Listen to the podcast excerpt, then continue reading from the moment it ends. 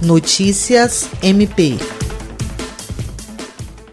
O Ministério Público do Estado do Acre, por intermédio da Promotoria de Justiça Civil de Sena Madureira, expediu recomendação destinada à Prefeitura Municipal e Câmara de Vereadores para que adotem medidas necessárias à garantia da lisura dos processos de contratação e execução dos contratos relacionados ao enfrentamento da Covid-19. De acordo com a recomendação, assinada pelo promotor de justiça Luiz Correia Rolim, deve ser observada a legislação referente à dispensa de licitação e compras emergenciais a adoção de medidas fiscalizatórias para garantir a correta execução contratual, além da publicidade total dos atos mediante publicação nos sites oficiais da Prefeitura e da Câmara de Vereadores do município. O promotor alerta que a omissão dos destinatários na adoção das medidas recomendadas está sujeita às medidas administrativas e ações judiciais cabíveis, incluindo responsabilização pessoal. Jean Oliveira, Agência de Notícias do Ministério Público do Estado do Acre.